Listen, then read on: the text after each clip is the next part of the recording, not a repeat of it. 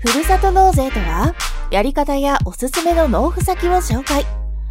近年では、ふるさと納税という言葉をよく耳にする機会が増えました。ふるさと納税に興味があるけれど、やり方や制度がよくわからないという方も少なくないのではないでしょうか。そこで今回はふるさと納税の仕組みややり方、おすすめの納付先を紹介していきます。ふるさと納税の仕組み。ふるさと納税では自分が応援したい自治体に寄付を行います。寄付をすることにより特定の自治体を支援でき返礼品として地域の特産品などがもらえる仕組みとなっています。寄付先のふるさとに定義はないので出身地以外でも自分が気に入った返礼品を受け取れる自治体を選ぶことができます。またふるさと納税の利点は返礼品を受け取れることだけではありません。ふるさと納税を利用し、確定申告時に税申告することで、翌年の住民税や所得税の控除を受けることができるのです。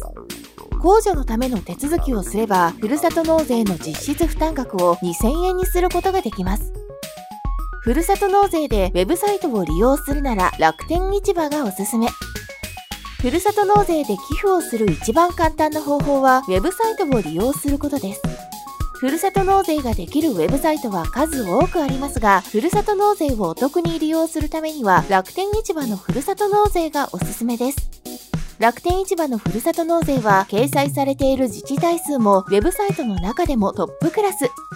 さらに楽天ポイントを貯める、使うことができるため、楽天の各種サービスを利用している方にとっては魅力的と言えますね。また、楽天市場のふるさと納税なら使い方も簡単。楽天市場で買い物をするのと同じステップでふるさと納税を行うことができます。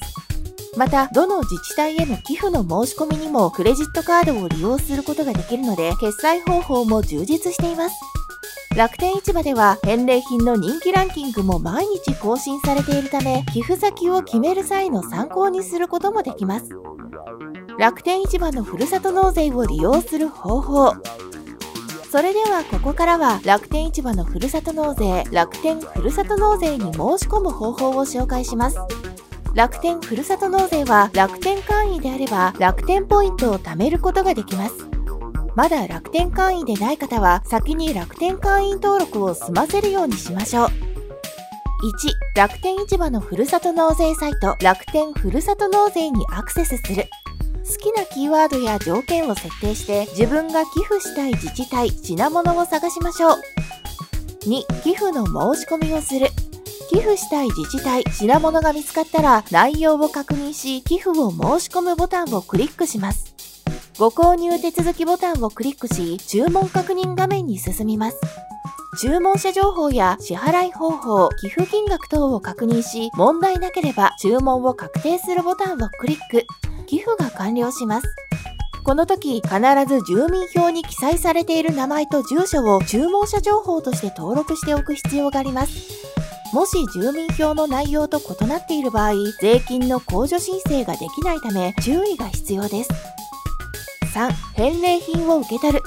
返礼品は品物によって申し込みから受け取りまでに1週間から数ヶ月かかることがあるため、あらかじめ各自治体のページを確認しておきましょう。4、寄付金の受領書を受け取る。寄付金の受領書は返礼品とは別で送られてくることが多いため注意が必要です。5、税金の控除を受ける。最後に税金の控除の手続きが必要です。確定申告をしなくても、ふるさと納税で税金の控除が受けられるワンストップ特例制度を利用するか、自身で確定申告を行いましょう。ふるさと納税で家電が返礼品のおすすめの納付先は？ふるさと納税をするならお得な返礼品が欲しいという方は家電を選ぶのもいいでしょう。楽天ふるさと納税のうちおすすめの家電返礼品を見ていきます。宮城県角田市。宮城県角田市は東北を代表する大河阿武隈川のほとりに発展した工業が盛んな地域です。日本を代表する工業メーカーの進出も多く、アイリス大山株式会社の本拠点も所在しています。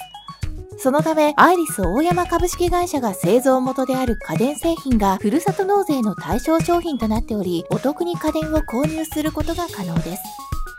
茨城県日立市。日立市は明治時代から工業、電気機械産業を中心とする近代産業が発展し、日本有数の工業都市として成長してきました。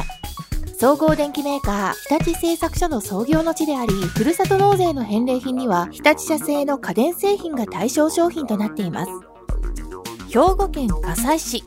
加西市は若者から高齢者までが安心して暮らすことができる地域として全国に誇れる街づくりを目指しています。加西市に本社を置く株式会社戦国が製造するアラジンの家電シリーズが返礼品の対象となっており、おしゃれなデザインが人気を集めています。ふるさと納税で還元率が高い返礼品は？続いては楽天ふるさと納税の中でも特に還元率が高い返礼品を紹介します。還元率は返礼品の販売価格割る寄付金額 ×100 で計算するものとします。高知県四万十市四万十翡翠餃子、カツオ餃子。川と共に生きる町、四万十市の返礼品で人気なのが翡翠餃子、カツオ餃子です。柔らかな肉質、肉汁の香り、きめ細やかな脂質の美味しさがたまらない四万十ポークを使用した四万十翡翠餃子と黒潮町で水揚げされた新鮮なカツオと高知県産ニラを贅沢に使ったカツオ餃子がセットになっています。還元率も102.8%と非常に高くなっています。佐賀県伊万里市伊万里牛英語肩薄切り 700g こちらの返礼品では、佐賀牛に引けを取らない伊万里市産黒毛和牛伊万里牛を堪能できます。ビーフカレー、肉じゃが、牛丼、すき焼きなど様々な料理に使える便利な切り落としです。還元率も116%と返礼品の中でもトップクラスです。鹿児島県姶良市鹿児島黒牛すき焼き用セット合計 600g 姶良市は鹿児島県の中央に位置し、ベッドタウンとして発展を続けている地域です。